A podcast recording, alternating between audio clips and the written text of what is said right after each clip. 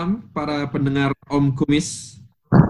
Uh, kali ini kita kembali lagi kita bertiga. Uh, saya Brian, uh, Kenny dan Hilman.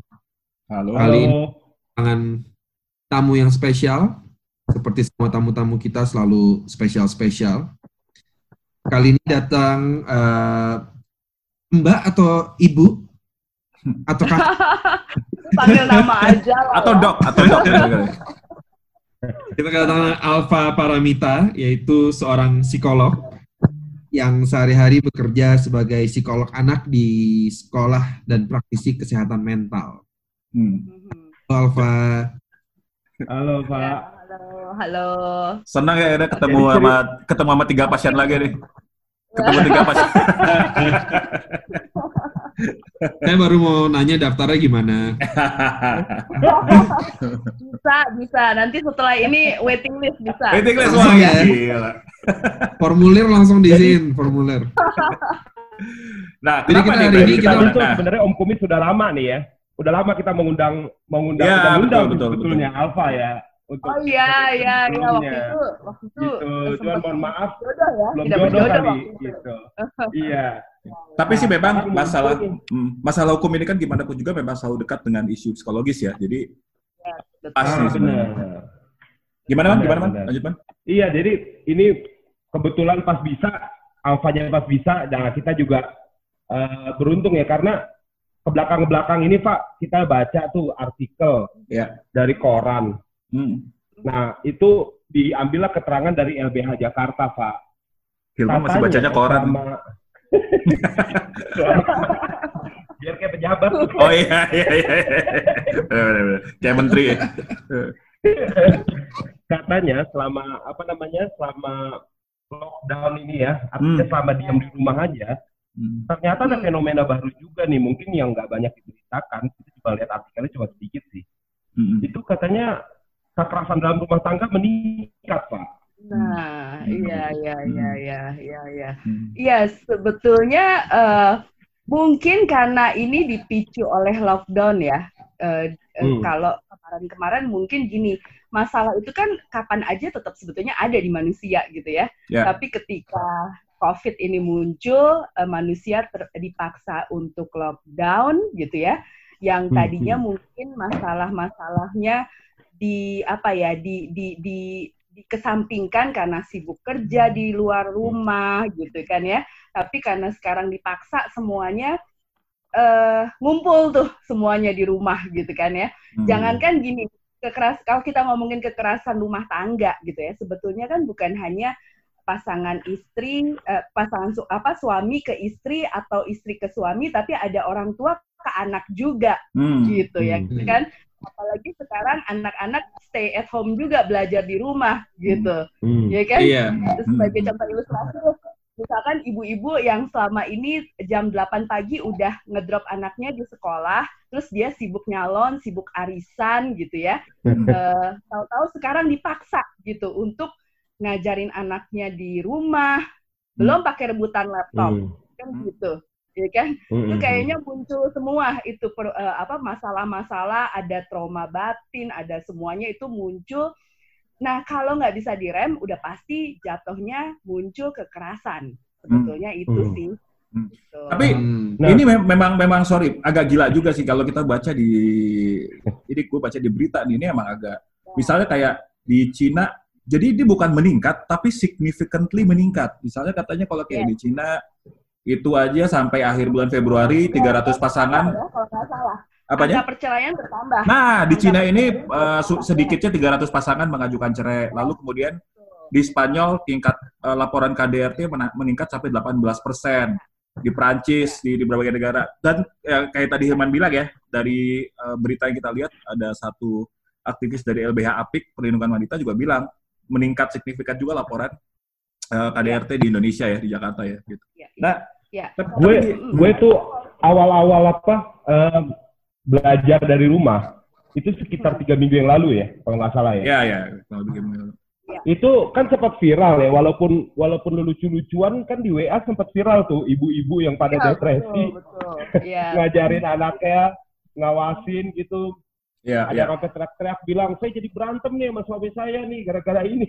Ada yang kayak gitu, entah benar entah enggak ya, tapi Dan cukup banyak tuh gue lihat. Ini kan kalau kita bilang kan pandemi ya, jadi Ya. global. Hmm. Jadi bukan hanya masalah sekolah Ya. dibawa ke rumah, tapi masalah ekonomi gitu loh. Ada masalah ekonomi. Ah, Eh, bayangin eh, yang namanya kepala rumah tangga gitu ya, oh, seorang bapak dia harus mikirin eh, apa ya, mikirin eh, pekerjaan di kantor, terus dia Hmm. pulang ke rumah, apa stay di rumah itu ngadepin istrinya, ngadepin anaknya.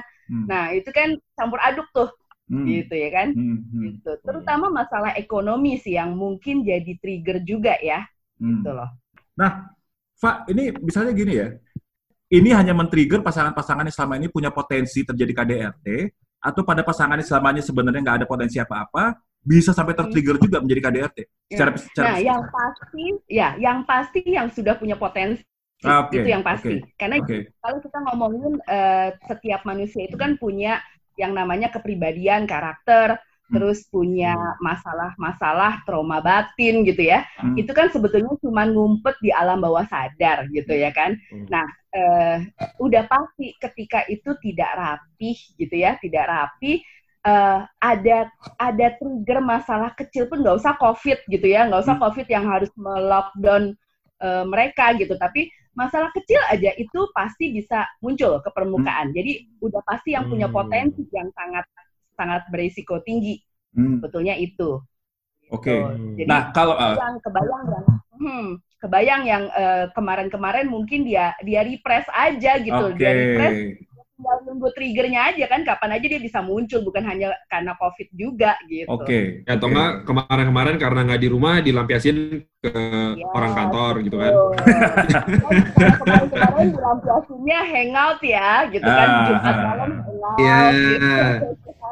Nah, kalau sekarang di Iya. rumah jadi mau nggak mau mungkin mungkin mungkin harus dicek juga menurut gua penelitiannya itu harus berimbang. Apakah angka kekerasan di luar rumah tangga juga berkurang? Jadi memang tempatnya aja tempat dilakukan kekerasannya aja berbeda, Bos. Iya, iya, iya, benar. bisa jadi sih. Ta- Tapi Pak, sorry, gue gue gue bener-bener ide banget ya, bener-bener eh, dari dulu penasaran nih kalau ngomong soal KDRT. Iya. Salah nggak sih kalau gue tangkap tadi dari penjelasan kalau itu memang harus sudah ada, bisa nggak sih dibilang kayak bakat atau apa gitu ya? Gimana gimana? Jadi kalau kita sampai melakukan KDRT, walaupun KDRT konteksnya luas ya kan sekarang psikis juga, tapi kan psikis artinya kita juga benar-benar secara verbal kita memang baik nadanya yang kasar atau ini ya gitu. Bisa nggak sih dibilang itu memang harus ada bakatnya dulu gitu? Eh, Bawaan. memang biasanya Bawaan, bawaan. biasanya mereka punya bakat itu tadi yang saya bilang punya Ah. potensi gitu loh. Oke. Jadi kita kembali lagi kita ngomongin masalah karakter gitu kan. Iya. Jadi eh, apakah eh, kan setiap orang punya covid apa eh, dilanda covid nih sekarang Hmm, lockdown hmm. semuanya gitu kan. Hmm. Tapi kan kenapa hanya sebagian orang yang tidak bisa mengontrol dengan baik akhirnya itu meledak kan gitu. Jadi kembali lagi Iya. itu punya potensi. Nah kalau dilihat eh, apa sih potensi-potensinya eh, misalkan eh, pasangan bisa terjadi kekerasan banyak sih sebetulnya tipe-tipenya gitu kan Nah, eh, apa Hmm. namanya mulai dari mungkin biasa yang paling basic itu kan verbal ya hmm. gitu kekerasan verbal yang mungkin eh, bukan hanya fisik tapi ngomong kasar ke pasangan gitu kan Hmm. ke anak kita orang tua ke anak kita Eh, karena kalau kita ngomongin namanya kekerasan eh, dalam rumah tangga pel- pe- eh, pelakunya itu kan ya di sekeliling kita gitu loh ya Hmm. kan? Eh, Hmm. orang tua ke anak gitu kan? Dan jangan salah pelaku yang paling paling eh, sering muncul itu sebetulnya ya orang tua sendiri sebetul sebetulnya gitu. Racunnya tuh sebetulnya orang tua gitu loh orang tua which is Hmm. eh, pasangan suami istri ini gitu kan Yang Jadi- sudah banyak menyimpan trauma batin masa lalu sebenarnya. Yes. Nah, trauma batin, gitu kan, trauma batin ini ketika muncul dia tidak bisa mengontrol, dia mainkan ulang kan ke anak-anaknya. Sebetulnya kan itu. Hmm. Oke, oke, oke. Jadi Hmm. ya, ya kayak kok fenomen, kalau saya bilangnya fenomen, fenomena copy paste gitu loh. Jadi Oke. eh, Hmm. luka batin zaman dulu eh, masih nyimpen karena gini manusia tuh nggak dilahirkan untuk melupakan gitu loh nggak Hmm. nggak nggak terprogram untuk lupa dia cuma ngumpet gitu loh dia cuma Hmm. ngumpet di dalam bawah sadar Hmm. jadi begitu itu ke trigger kapan aja muncul lah gitu loh muncul Oke. dan dia mainkan ulang sama siapa yang ada di dekatnya dia Siapa Oke. yang nggak paling nggak berdaya deh siapa anak-anak, let's say pasangannya, siapa Hmm. aja pokoknya. Gitu. Pembantu rumah tangga juga bisa kena sasaran kan gitu ya. Hmm. Iya. Iya sih. Banyak kasusnya tuh gue denger. Cuman artinya kal- kalau kalau kita kita ngomong begitu artinya kan dia bisa jadi rantai ya, bisa jadi terus dari anaknya turun lagi ke anaknya lagi. Betul. betul, Tapi ini juga sesuatu yang bisa dipotong dong harusnya bisa di betul. bisa banget, Oh, bagus. bisa banget. caranya Iya. gimana tuh? Eh, sebetulnya kan gini, banyak sekali sekarang metode-metode healing ya. Jadi kalau saya ceritain gini deh, saya mulai mulai dulu cerita yang namanya alam bawah sadar ya. Kalau Hmm. kalau kita Hmm. lihat alam bawah sadar tuh kalau saya gambarin kayak gunung es gitu ya. Oke. Gunung es eh, yang di bawah itu yang alam bawah sadar. Jadi yang kelihatan itu cuma Hmm. pucuknya doang kalau gunung es ya. Ya, gitu ya. kan. Mhm. Jadi itu yang pucuknya yang kelihatan itu kita sebutnya alam sadar. Hmm. Nah, Hmm. alam bawah Hmm. sadar itu cara kerjanya itu lebih luas, lebih besar, lebih dahsyat daripada alam sadar dan dia bekerja tanpa filter. Jadi kalau dibilang gini, semua kenangan-kenangan eh, baik, buruk, suka, sedih, apa pun itu masuk ke alam bawah sadar. Hmm. Dan dia cara kerjanya nggak ada filter. Hmm. Jadi ketika itu muncul dalam tekanan, misalkan gitu, Hmm. dia muncul alam bawah sadar ini kapan sih munculnya? Ketika kita berada dalam tekanan, Eh, entah itu Oke. stres, eh, rasa sedih, itu biasanya muncul. Nah, jeleknya si alam bawah sadar itu munculnya tanpa filter. Jadi kalau Hmm. yang keluar bagus bisa bagus, kalau yang keluarnya jelek ya juga jelek, gitu loh. Jadi muncul semua. Jadi kalau saya gambarin gini, eh, eh, ini ini ini ilustrasi saya ya. Jadi dulu saya itu eh, pernah eh, anak saya waktu itu masih masih mungkin masih usia SD gitu ya. Eh, saya psikolog loh, tahu kan ya. Kalau sama Hmm. anak nggak boleh kasar, nggak Ya, boleh. ya. eh, pokoknya nilai baiknya tahu. Secara sadar saya tahu Hmm. saya harus berperilaku seperti apa sama anak saya. Hmm. Tapi ketika saya pulang kerja, ceritanya capek banget gitu ya. Saya lagi leyeh-leyeh di sofa, Hmm. eh, lagi lagi capek, stres, tiba-tiba anak saya datang mengganggu kenyamanan saya. Dia minta saya ajarin PR-nya saat itu juga, Hmm. gitu. Nah, yang keluar waktu itu, saya tuh ngomong teriak gini, perfelen ya, ye perfelen nanti dong. Padahal, gitu. Padahal saya nggak pernah belajar bahasa Belanda, itu pertama. Kenapa itu muncul? Eh. setelah diurut-urut gitu ya, ternyata dulu waktu saya kecil, mama saya itu kalau ngatain saya, kalau saya lagi bandel gitu ya, Hmm. dia pakai bahasa Belanda. Vervelen, overdomseh, whatever itu. Gitu ya. Hmm. Ternyata mama saya juga nggak bisa bahasa Belanda. Yang bisa itu dulu eyang saya. Oke. Uh, Gitu. sampai Jadi kebayang ya, berapa Hmm. generasi luka batin itu diturunkan. Sebetulnya Oke. itu. Oke. gitu ya dan gimana cara mutusnya ya memang sebetulnya eh, cara mutusnya kenapa banyak sekali ilmu-ilmu kayak hipnoterapi healing lah ya ilmu-ilmu healing kayak Hmm. hipnoterapi yang tugasnya sebetulnya untuk merapikan alam bawah sadar itu. Jadi kayak alam bawah sadar tuh kayak laci banyak yang Hmm. sebetulnya bisa diberesin. Diberesin dengan cara apa? Di accept di, di- diterima dimaafkan gitu ya. Bahwa itu kejadian udah Hmm. kelar gitu. Hmm. yes. Itu seperti ada ada ada sekarang kan banyak banget tuh ya self healing self healing dengan Yes, benar. Self healing, hipnoterapi itu kan bagian dari metode-metode lah kalau saya Yeah. bilang. Hmm. Yang itu untuk bisa dilakukan sendiri juga sebenarnya. bisa. Nah, kalau eh, sekarang itu sebetulnya udah banyak eh, ilmu-ilmu self healing ya, yang sebetulnya kategori self healing itu kan adalah ilmu yang bisa dilakukan oleh diri sendiri. Karena gini, eh, sebetulnya manusia itu punya eh, kekuatan untuk menyembuhkan. Kalau tahu Hmm. Eh, kalau kita bilang di otak itu kita otak kita punya kemampuan resilience. Hmm. Eh, Oke. Kalau saya gambarin gini, pernah lihat boneka yang kalau ditonjok dia membal lagi? Ya, ya. Iya. Nah, Iya iya. sebetulnya ya itu sebetulnya ya eh, eh, eh, Tuhan itu udah adil menciptakan manusia itu eh, dengan banyak luka, tapi dia juga bisa menyembuhkan. Hmm. Ya gitu. Hmm. Bukan diri sendiri apa manusia itu sebetulnya bisa menyembuhkan diri sendiri dengan mengadaptasi of course growth mindset Nah, sekarang kan banyak orang-orang yang Hmm. ada sakit otaknya itu ke fixed mindset gitu. Jadi orang trauma malah Iya, lu mesti ngerti gue, gue kan trauma, tetetetetet. Jadi nggak bakal keluar tuh dari rantai trauma itu. Hmm. Oke. Pak, Tapi. Sifat- tadi kan ya, tadi kan lo bilang alam bawah sadar itu kayak nggak ada filternya gitu ya. Yes, yes. Berarti kan tugas pertamanya kan adalah untuk identify apa sih yang merupakan eh, apa bekas traumatik kita gitu kan. Betul, betul, betul, betul. Jadi memang memang yang paling eh, paling awal itu adalah mengenali mana sih yang yang menjadi masalah dari eh, dari po- Hmm. eh, dari dari eh, keseharian kita ya dari misalkan gini. Oh ya, ternyata eh, kita selama ini masih denial bahwa eh, apa yang terjadi dulu waktu kita kecil misalkan eh, ada satu omongan orang tua kita yang melukai kita banget gitu ya Hmm. terus kita belum bisa Hmm. terima, kita belum masih denial deh gitu ya kan. Ya of course itu dia hanya ngumpet, belum bisa diberesin di alam bawah sadar itu. Hmm. Kapan pun itu ke-trigger dengan situasi apa pun ya dia bisa muncul lagi. Akhirnya apa? Tersinggung lagi kan. Baru dengar kata-kata itu aja udah langsung sensitif banget kan. Ada ya orang-orang Hmm. yang kayak gitu ya. Hmm, Nah, ya hmm. karena memang dia punya luka batin di situ. Ta- tapi eh, salah nggak sih kalau jadinya Oke, ada nggak kalau kalau kalau kita di badan itu kan ada luka yang akhirnya jadi cacat ya, maksudnya udah nggak bisa lagi. Kalau psikis mungkin nggak itu atau memang seda sekomplit separah apa pun sebenarnya masih bisa disembuhkan.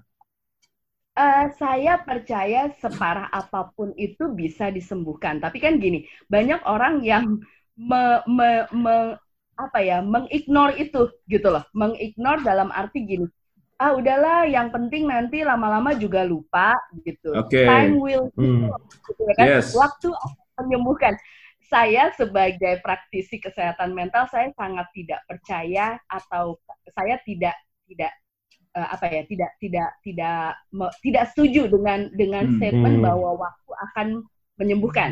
Hmm. Eh, tapi justru sebetulnya dengan waktu yaitu kebayang ya luka nggak disembuhin gitu ya ya kapan aja itu kena air kena apa perihnya kan tetap aja gitu kan ya Hmm. Betul, betul, betul, betul, betul. Ilustrasinya kurang lebih seperti itulah betul, gitu. betul.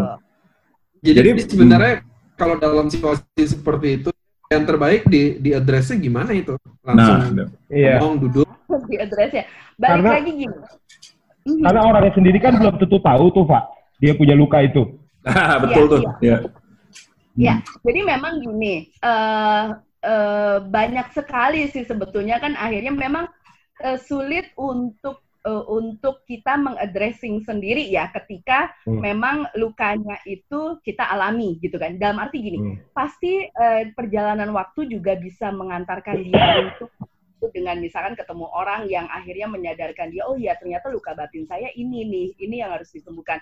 Sebetulnya seperti itu. Sebetulnya kalau dibilang waktu akan menyembuhkan, mungkin perjalanan waktunya bukan bukan apa ya, bukan, Hmm. waktunya sendiri, tapi di time journey-nya itu mungkin dia akan bertemu dengan orang yang membantu proses penyembuhan Oke. atau apa. Nah, kalau saya Hmm. gini, kembali lagi eh, bagaimana cara addressing-nya untuk diri sendiri ya sebetulnya Ya. yang paling pertama adalah acceptance gitu kan acceptance Hmm. bahwa kan kita kita kan ada waktu untuk eh, pasti pen- eh, kalau mau sembuh kita juga harus ada waktu untuk refleksi diri Hmm. karena it's impossible kita mau menyembuhkan diri sendiri kita nggak punya waktu untuk refleksi kan gitu Ya. nggak mungkin nggak mungkin bisa itu makanya kenapa orang-orang yang nggak punya refleksi diri itu biasanya orang-orang yang fixed mindset gitu loh Hmm. jadi Hmm. eh, pokoknya nih gue begini karena gue dulu trauma sama nyokap gue gitu ya jadi udah udah Hmm. udah judgment udah judgment Hmm. semua gitu loh tapi Hmm. eh, yang memang harus diharapkan adalah punya refleksi karena dengan refleksi itu kan kita mengenal oh iya ya ternyata saya seperti ini nih luka batinnya nih Hmm. gitu Hmm. pertama adalah dia accept dulu gitu karena it's impossible kalau saya punya rumus ABC accept accept before change jadi nggak mungkin berubah kalau kita sendiri Nggak terima. menerima ya. Oke, oke. Berarti dari, dari kita sendiri harus tahu bahwa kita punya isu ya gitu ya. yes Iya, of iya. course Ta- semua semua orang pasti punya isu kan ya Betul, even betul. psikolog pun juga punya gitu ya kan Ta- Tapi memang gini sih, Pak, kayaknya gue nggak tahu ya apa di Indonesia apa di mana-mana. Cuman uh, gue juga banyak beberapa teman-teman gue kayaknya itu uh, masih ada barrier yang cukup cukup lumayan ya buat orang-orang mencari pertolongan profesional karena sama mereka merasa hmm. kayak emang gue udah gila apa kalau gue ke psikolog gitu.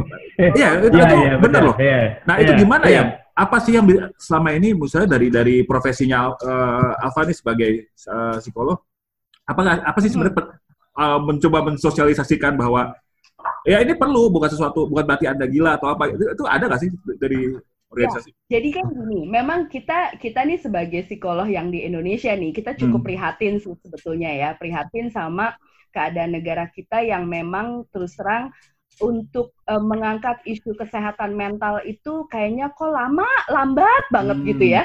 Uh, apalagi gini, nggak usah ngomongin kesehatan mental anak-anak yang dalam berada garis uh, autistik gitu ya itu masih agak sulit loh di, di, diterima oleh negara kan gitu ya tapi hmm. uh, kita terang dari sekarang memang gembar-gembor uh, mulai mengadakan secara swasta ya dalam arti hmm. gini perorangan menggerakkan uh, apa namanya hari-hari uh, khusus untuk anak autis gitu ya karena kalau kita ngomongin anak autis yang tidak tertangani dengan baik uh, isunya nanti pasti kesehatan mental ketika hmm. dia remaja hmm dewasa kan gitu jadi hmm. Justru yang perlu kita kita kita betulin tuh dari yang kecil-kecil kan seperti hmm. itu gitu kan hmm. kan uh, kita bersyukurnya gini udah mulai nih banyak pakar-pakar bukan hanya psikolog tapi pakar-pakar yang mungkin kalau uh, pada tahu uh, pakar self healing yang mulai mengadaptasi gaya hidup mindfulness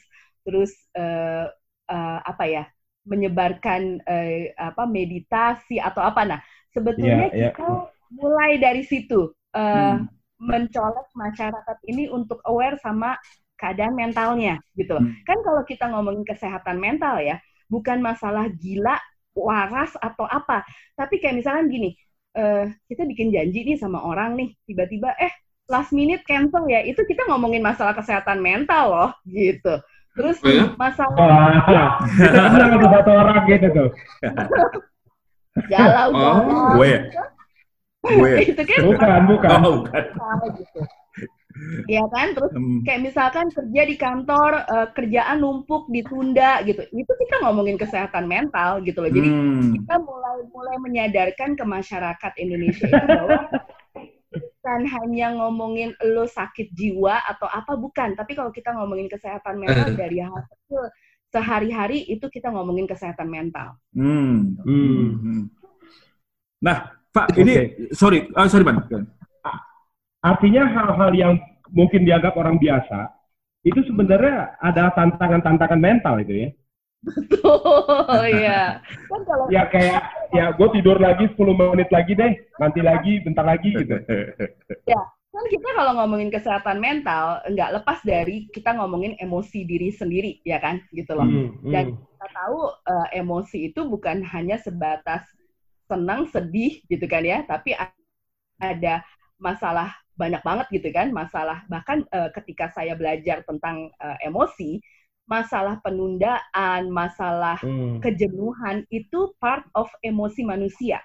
Hmm. gitu. Okay. Jadi uh, sungguh luas banget gitu kan. Nah makanya ketika kita ngomongin kesehatan mental, ya orang Indonesia masih sangat awam. Uh, pokoknya masalah kesehatan mental dipikirnya cuman orang yang gangguan jiwa sama orang yang Betul. waras kurva normalnya di situ gitu kan. Yeah, Padahal yeah. Tidak, di situ.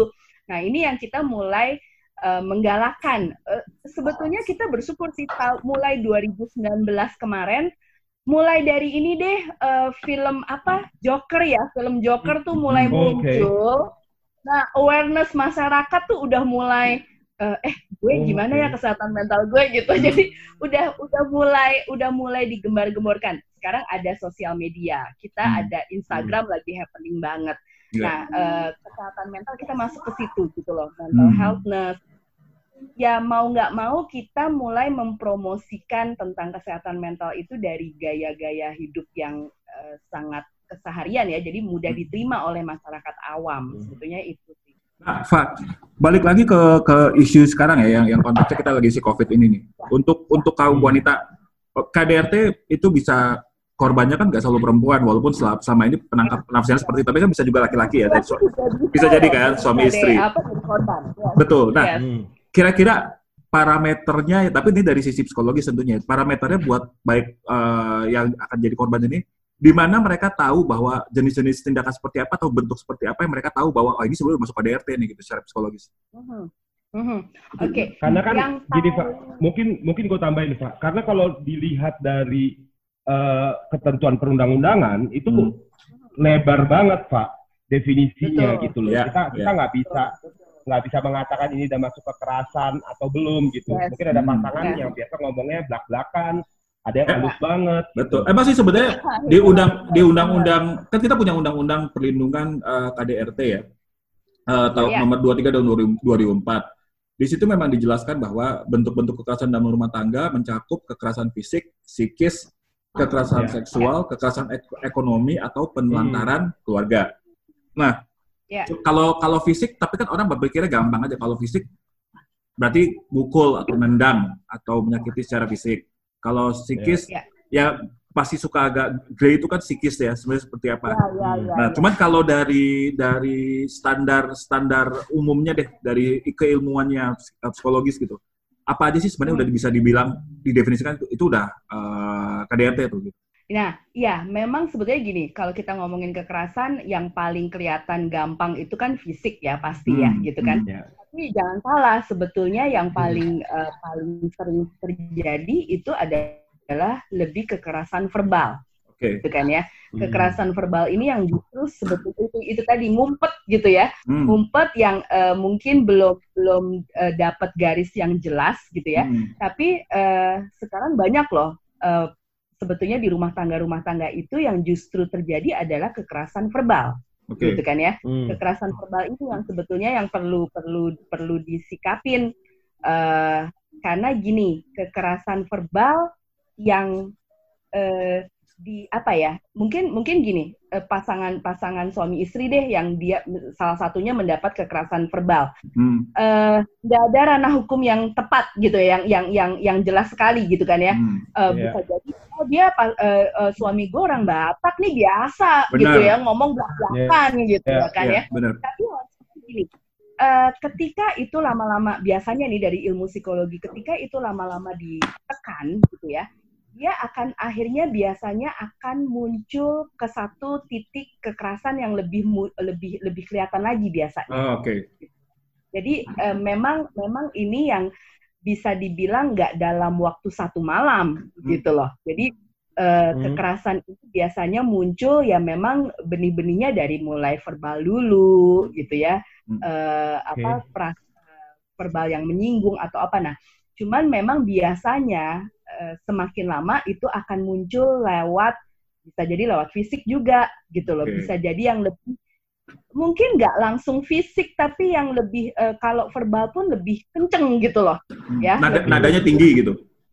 ya lebih Hmm. na- nada tinggi terus juga ada ada teriakan biasanya begitu ya Oke, ada ada oke. ada intonasinya beda gitu loh Hmm. nah itu sebetulnya kekerasan verbal udah udah termasuk kekerasan verbal sebetulnya Hmm. Hmm. Gitu. cuman memang balik lagi kita hmm, kekerasan verbal itu masih masih sangat sulit ya di di, Betul. di ini secara hukum kan gitu kan Hmm, masih sangat hmm, sulit iya. gitu.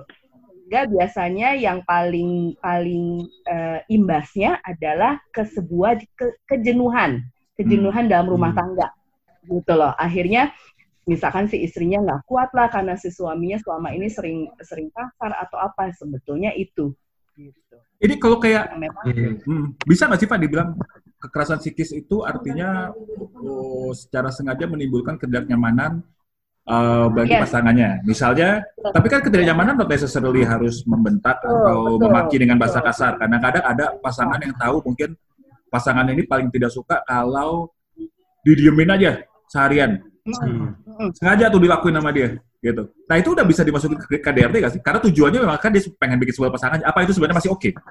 Eh, mungkin gini, balik lagi itu itu tadi ya masih abu-abu tuh ya wilayahnya Oke. masih abu-abu gitu ya. Jadi makanya kenapa saya kalau saya sangat menganjurkan ketika ketidaknyamanan itu terjadi, Hmm. itu kan harus menjadi satu ranah diskusi antara uh, antara uh, uh, di rumah tangga itu sebetulnya kan gitu.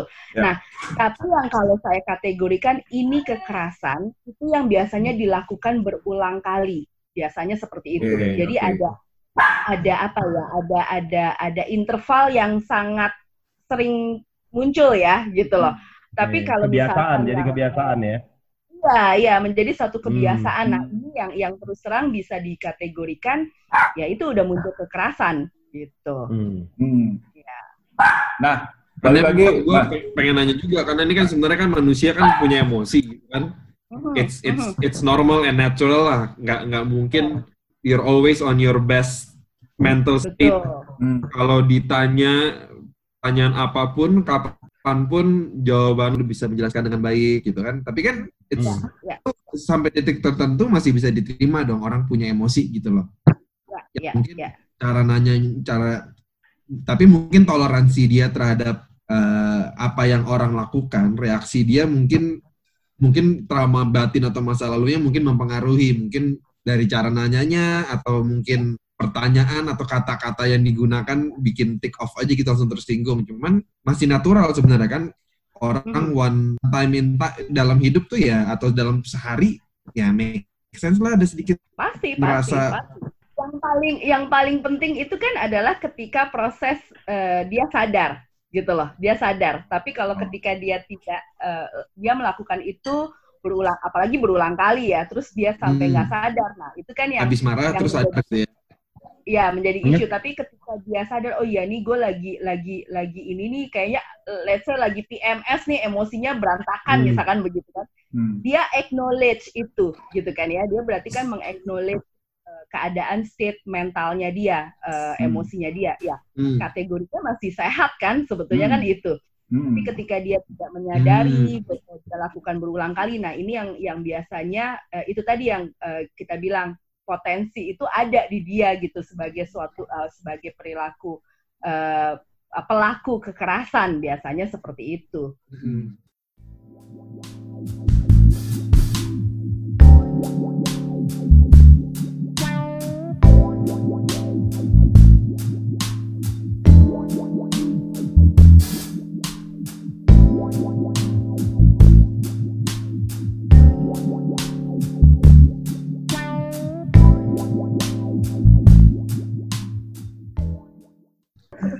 Nah, Pak, kalau kalau tapi gini, balik lagi ke, ke masalah COVID ini. Udah ini semua orang harus hmm. mengalami. Apa nih kira-kira tips-tips yang gampang deh, yang gampang yang bisa di, di ini? Oke, okay, jadi kalau dibilang tips, uh, kalau buat saya sih yang paling gampang saat ini adalah mengadaptasi hidup berkesadaran. Sebetulnya sih itu, gitu. Mengadaptasi hidup berkesadaran. Uh, ya, karena gini, balik lagi kan tadi kalau kita bilang kayak gunung es, uh, yang yang satu persen itu alam sadar kita sebetulnya yang harus terus kita aktifin gitu loh. Jadi hmm. kita punya kontrol diri gitu ya. Hmm. Kita kita secara otomatis ketika kita sadar kita punya kontrol diri yang baik gitu kan. Kita aware sama apa yang ada di diri kita dan ling, uh, sekeliling, sekeliling kita gitu kan ya. Hmm. sehingga kita bisa apa ya bisa lebih memfilter gitu loh. Sebetulnya kan itu. Kayak sekarang gini ada covid nih gitu kan ya. Kita harus hmm. lockdown gitu. Uh, kan ada banyak pilihan. Kita mau frustasi kita mau depresi gitu kan ya. Hmm. tapi kita juga punya pilihan untuk oke okay, kita hidup waras dulu nih kita apa yang apa yang bisa kita lakukan dulu gitu kan ya hmm. misalkan oh ya hmm. yang paling penting adalah memang kita harus jaga kesehatan misalkan begitu jadi ya ya dia harus uh, uh, orang ini harus benar-benar mengadaptasi hidup berkesadaran itu gitu loh hmm. tapi ketika dia gelap dalam arti ya udah telanjur depresi uh, rasanya nggak bisa hangout lagi ketemu teman atau apa kan rasanya udah lonely gitu kan itu hmm. perasaan hmm. lonely itu juga sebetulnya emosi yang yang yang kita ngomongin masalah kesehatan mental juga gitu loh hmm. Hmm. jadi uh, kembali lagi kalau tips yang paling mendasar adalah mengadaptasi perilaku hidup sadar itu dulu gitu loh hidup hmm. sadar itu kan gampang sebetulnya ya sepele gitu loh sepele kayak misalkan hmm. duduk diem dulu terus kita menyadari nafas uh, tarik nafas buang nafas itu sebetulnya hmm. sadar loh gitu loh hmm. kita latihan sadar sebetulnya sesimpel itu gitu. Hmm. Nah makanya sekarang kan banyak pakar-pakar mindfulness tuh mulai mulai uh, uh, ngajarin meditasi. Nah, itu itu sebagai salah satu langkah yang sebetulnya menurut saya itu lebih mudah gitu loh. Meditasi ya, itu itu uh, recommended ya buat buat Meditasi kan bukan hanya gini. Mungkin kita ngomongin meditasi, ih susah loh harus duduk diem. Enggak, meditasi itu banyak macamnya. Meditasi gerak, dalam arti gini, kita jalan sambil kita sadar. Kalau saya ilustrasi gini sih sebetulnya. Kalau kita nggak sadar, kan kita punya Uh, kita nih bangun tidur deh gitu ya bangun tidur misalkan let's say jam 6 alarm alarm bunyi itu kita automatic living nih uh, pokoknya jam 6, 6 bangun minum kopi ke dapur, terus masuk kamar mandi, terus ambil uh, gadget, berangkat ke kantor. Yeah. Very automatic living gitu kan ya. Mm, mm. Kita kadang melewatkan uh, kita di jalan ngelewatin uh, ngelewatin mungkin ada sesuatu yang bagus juga kelewat aja gitu Iya iya iya. iya, iya. Post gitu ya dalam arti post sadar kadang kita nggak nggak nggak nyangka loh oh ternyata kita tuh selama ini kalau ke kantor kita selalu ngelewatin rute misalkan yang oh ini ada bangunan bagus loh ternyata hmm, gitu loh. Hmm, jadi hmm. sebetulnya ilustrasinya sesimpel itu hmm, gitu loh. Hmm. Nah, jadi uh, uh, mulailah mulai dari sekarang kalau melakukan sesuatu itu disadarin oh ya saya mau di present gitu ya. Good point. Mulai dari minum kopi, nih, minum kopi yeah, kan yeah, yeah, yeah, yeah. yeah, yeah. kita hidup dulu gitu yeah, yeah, yeah, yeah, yeah, kalau yeah, yeah. kalau kalau berkesadaran sebetulnya itu. Gitu. Hmm. Jadi kita lebih lebih mencoba lebih coba menikmati hal-hal kecil yang selama ini kita miss dengan tinggal di rumah gitu ya. Betul, betul. Okay. Banyak loh yang di present, di present, di present. Yeah. Nah, yeah. kalau untuk pasangan nih sekarang tiba-tiba yang karena memang kita mungkin tahu ada pasangan yang selama ini nggak pernah atau minim minim frekuensi berantemnya karena ya tadi uh, lebih ke lari ya. Misalnya dia malam pulang istri udah tidur jadi nggak berantem. Iya, Pagi-pagi yes. uh, ada istrinya sibuk nyiapin anak-anak sekolah, dia udah berangkat ke kantor. Selamat lagi tuh dia nggak ketemu. Nanti baru weekend mungkin dia berantem. Udah kayak gini kan gak ada pilihan tuh kan, melek masih ada gitu kan, mau tidur ada lagi, gitu. wah udah gak ada. Jadi berat. Nah saat itu terjadi tuh apa yang mesti mereka lakukan tuh berdua itu apa tuh? Cuman mungkin mungkin gue gua gua gua share dikit nih kalau dari nah. perspektif temen cewek uh, juga uh, uh. sebagai orang yang stay at home mom katanya ya, dia coba bilang ke cowok-cowok yang kerja gitu, dia bilang lu tuh sekarang sejak lu sejak suaminya stay at home gitu, itu tuh bayangin aja kayak lu lagi di kantor, semua kerjaan lu di kantor ada suam, ada pasangan lu di sebelahnya terus. Hmm. Ya, dia dia mengistilahkan kehidupan dia di rumah sebagai kehidupan cowok di kantor, kehidupan suaminya di kantor. Ah, gitu. sih, ya ya ya. ya. Oke. Okay. Semuanya di, diliatin. Sekarang gua lagi lunch meeting, AKA misalnya lagi briefing Mbak hari ini mau ngapain? Dikomenin sama si suami lu mau oh. emang pasti apa gue di kantor gangguin terus gitu lah oh oke okay. baru yeah, dapat gue benar point, juga point. ya benar juga perspektif benar. perspektif bro yeah. nah untuk itu kita hadirkan yeah, kawan yeah. Brian tadi yang ini silakan masuk kita sebut saja dia mawar tapi, tapi ya, sense, kalau situasi kayak situasi yang lu bilang tadi Ken ya, ya. lu bangun tidur biasanya udah sibuk jalan nggak ketemu istri Gue bukan gue loh, ini ini contoh, ini contoh. Nggak, ya bukan orang orang Ya, ya, oke. Buat orang yang begitu, ya dengerin omongan Alfa tadi langsung spell nih. Ah, ya. ya. Nah, sahabat kita dengerin tuh. Di present. Itu, yang penting dan pertama kamu kontrol. Ya kan? kontrol. Kan? Yang kita yeah. kamu kontrol, kamu kontrol. Tapi gue setuju sih, memang kayaknya sih balik lagi akhirnya masalah uh, emosional tetap di rumah ini kan seperti masalah bersama. Betul. Ya. Tapi solusinya ada di diri satu-satu kayak. Bener nggak ya. Pak? Ya. Itu kesimpulannya. Betul, betul. Iya. Yeah. Gitu. Ya. Hmm. Itu yang menjadi tricky kan, karena orang akan cenderung bilang, problemnya bukan di gue, ada di lu, di orang lain yang di rumah itu gitu. Yang hmm. lainnya juga akan bilang begitu gitu. Ya. Nah makanya akhirnya kesel.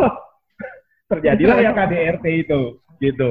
Hmm. Padahal semua yang di rumah tuh lagi beradaptasi dengan keadaan WFH ini yes. juga, dengan keadaan iya. COVID ini juga.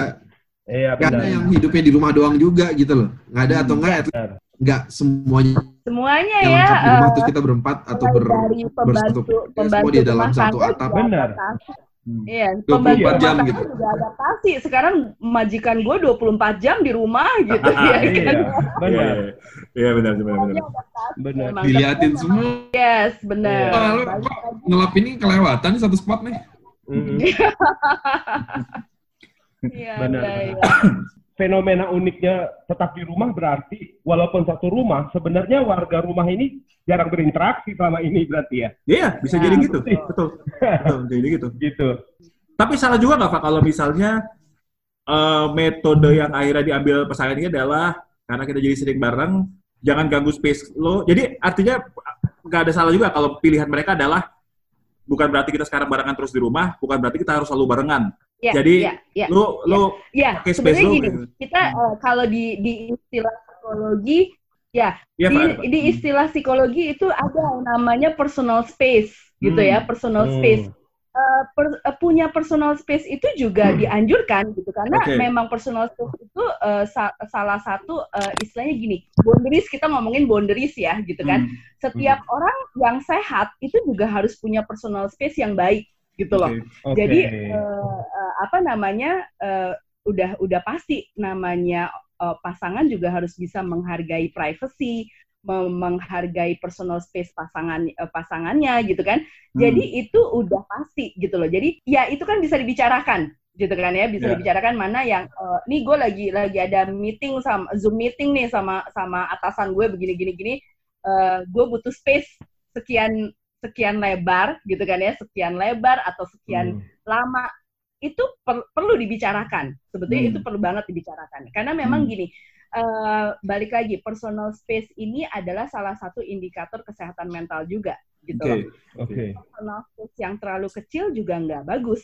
gitu Hmm. ibaratnya akhirnya apa kita kayak babak belur aja ditonjokin orang gitu karena kan kalau kita Hmm. ngelihat ya personal space kalau saya boleh ilustrasiin kayak selubung gitu ya di Hmm. sekeliling kita Oke. kalau terlalu kecil juga orang gampang aja ngepok kita seenaknya Oke, gitu oke, ya Oke, oke. orang yang nggak punya boundaries biasanya orang-orang yang seperti itu tuh orang-orang yang sulit nolak sulit berkata tidak nah Hmm. pernah denger ya orang-orang Ya, ya, yang ya, ya. seperti itu eh, orang-orang yang punya personal space-nya itu kecil banget Hmm. gitu dan itu juga tidak tidak tidak dianjurkan sebetulnya begitu jadi Oke. balik lagi personal space tetap perlu dan itu bisa dibicarakan sampai sejauh mana oh ya gue lagi butuh sendiri nih gitu Hmm. gue lagi butuh konsentrasi karena gue harus melakukan ini bicarakan aja sama pasangan Oke. gitu Eh, bica- eh, saling saling terbuka gitu loh bahwa eh, butuh jangan salah anak-anak juga butuh personal space kan Ya, ya, gitu loh. ya. Hmm. ya kan?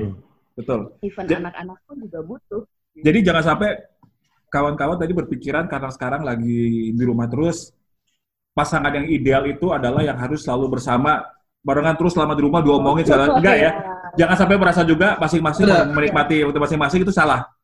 Itu there's nothing wrong with Yes. that gitu ya. Oke. intinya kembali lagi ya saling menghargai juga pe- penting kan saling Hmm. menghargai walaupun dalam satu rumah ya saling menghargai saling menerima kan intinya itu sih Hmm, hmm, hmm. Oke, Bisa Pak. nggak sih kalau berarti- dibilang oh sorry. I- hmm, sorry Ken. Sikat, sikat. Ideal nggak Pak kalau dibikin jadwal? Artinya kan kalau anak-anak kan jelas nih pagi-pagi tuh ada jadwal belajar dari rumah gitu. Yes. Nah yes ideal nggak dibikin jadwal masing-masing anggota rumah itu ada jam-jam tertentu di mana mereka dengan kegiatan masing-masing jam-jam tertentu mereka bisa berbareng-bareng gitu. Hmm. Eh, ya ya idealnya udah pasti kenapa Oke. eh, kenapa eh, ada jam makan malam gitu ya Nah, ya, ya, which ya. jam Hmm. makan malam itu biasanya penduduk rumah kumpul ya Yes, kan yes, yes. dari Oke. mulai anak-anak suami istri. Nah, memang kan sekarang fenomenanya berubah nih. Jam makan malam itu udah pasti sulit sekali. Eh, bisa jadi suaminya belum pulang gitu ya, Iya. pulang anak-anak sudah tidur. Kan eh, fenomena kota Jakarta rata-rata seperti itu ya gitu kan ya. Hmm. Iya. Ya minimal dalam waktu sebulan deh gitu ya kan. Sebu- ini ini kalau kita ngomongin bukan pas covid ya tapi kita Hmm. ngomongin eh, se- eh, mungkin sebelum covid atau mungkin nanti kalau udah selesai covidnya gitu kan ya Hmm. minimal dalam waktu satu bulan sekali itu ada waktu kumpul bareng keluarga Hmm. entah itu makan siang bareng makan malam bareng ya memang itu family time gitu Ya. kan ya Hmm. Eh, sebulan sekali aja udah bagus sebetulnya gitu loh ya untuk ngumpulin itu. Nah, kalau lagi COVID ini udah pasti nih lockdown semuanya ada di rumah gitu kan ya. Schedule juga penting gitu. Dalam arti gini, uh, kita kan jangan sampai overwhelm yang ya ketemu lagi lo lagi lo lagi gitu ya kan. Apalagi yang tinggalnya di apartemen. Kebayang nggak apartemen tipe studio deh gitu. Yeah, yeah, yeah, Suami istri dua anak kayak gimana gitu kan ya rasanya ketemu lo lagi lo lagi lo lagi gitu kan ya. Tapi uh, harus ada uh, ya itu tadi yang aku bilang uh, personal space juga harus dihargai gitu loh. Hmm. Uh, setiap karena setiap orang juga punya personal uh, personal space dan kapan waktunya uh, ini waktunya kita ngobrol gitu. Hari ini tadi ngapain aja walaupun dalam satu rumah ya. Belum hmm. tentu kan dia uh, saling mengetahui tadi gue ngapain aja ya di kamar ya gitu kan belum tentu hmm. belum tentu juga gitu ya. Hmm. Jadi nggak ada salahnya itu dijadwalkan, dibikin jadwal, okay. dibikin seasik mungkin lah pokoknya. Pokoknya setiap setiap household itu beda-beda approach-nya, metodenya beda-beda, tapi lakuin aja yang yang bikin nyaman gitu ya. Oke. Okay. Pasti beda, yes. Oke. Okay. Pak, gue mau nanya deh Pak, yang mengenai apa yeah. personal space ya. Yeah. Kalau tadi lo bilang ada orang yang susah untuk mengatakan enggak gitu yeah. terhadap ya. personal yeah. space-nya. Nah kalau ini kejadian Pak, orangnya sebenarnya butuh privacy gitu. Mm -hmm. Tapi dia nggak bisa dapat personal space-nya di satu sisi iya, dia juga iya. susah bilang enggak. Nah pilihan yang terbaik iya. buat dia apa tuh Pak? Merana banget loh. iya. Itu merana banget loh. Gitu. Jadi orang. Gue penasaran. Mhm. Pilihan terbaik buat dia apa? Atau kalau memang keadaan itu berlanjut terus, efeknya terhadap dia apa gitu Pak?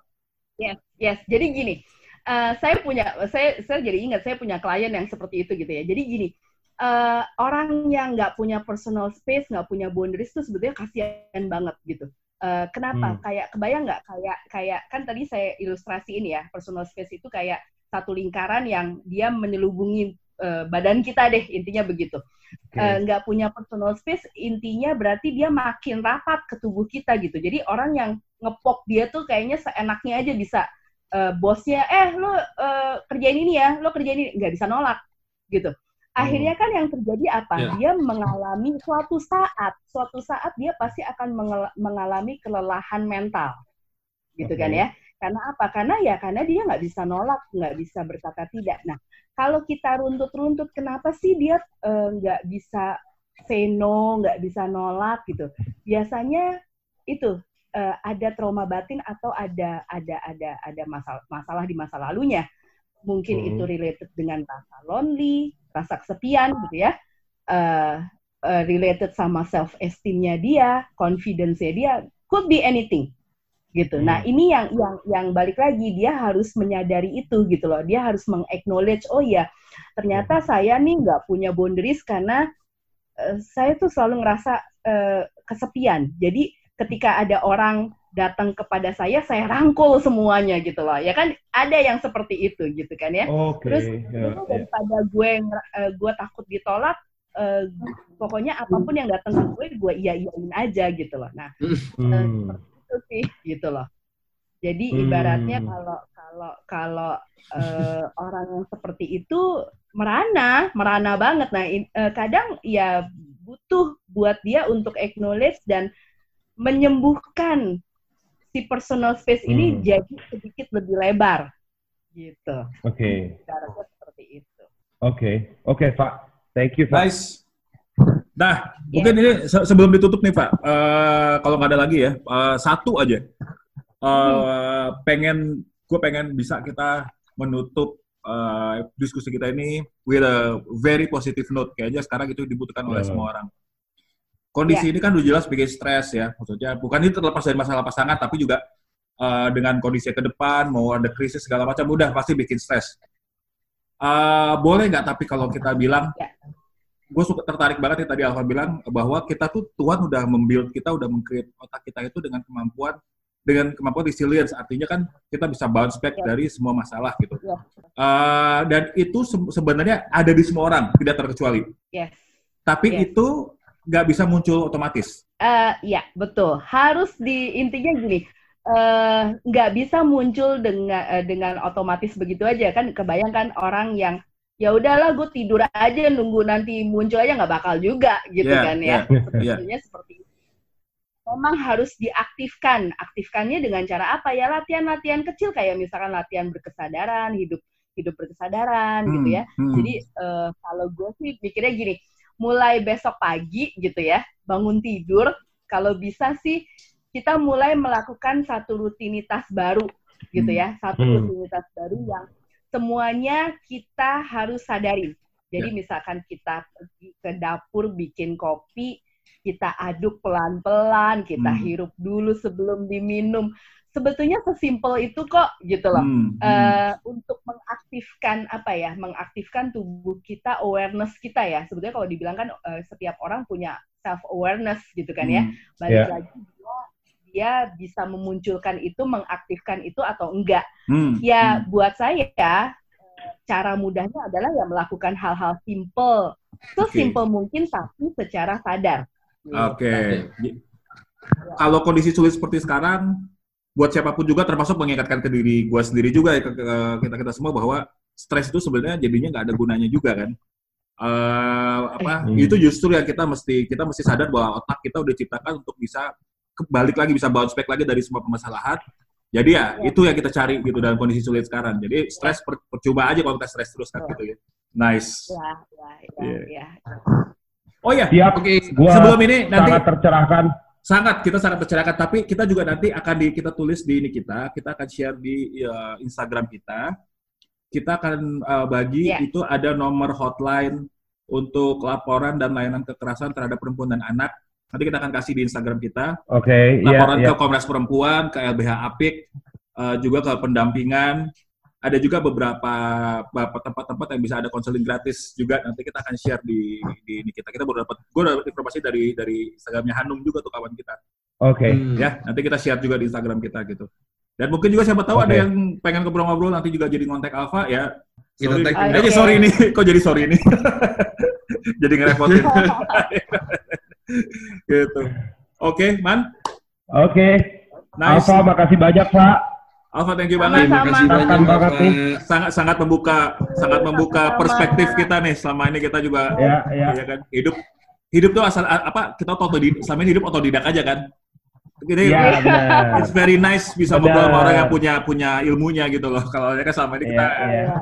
gitu Jadi Eh, besok mulai besok minum kopinya dihayatin ya. iya Iya, iya, benar. Walau, benar. walaupun nggak Benar, minum kopi sebenarnya Tapi gara-gara gagal dengernya jadi minum kopi besok ya. Asik. Jadi jadi minum jadi minum covid. Oke, thank you semuanya. Alfa, thank you banget. Sampai ketemu lagi. makasih banyak, Pak. Thank you, Pak. Ya, bye. Bye. Bye. Bye. Bye.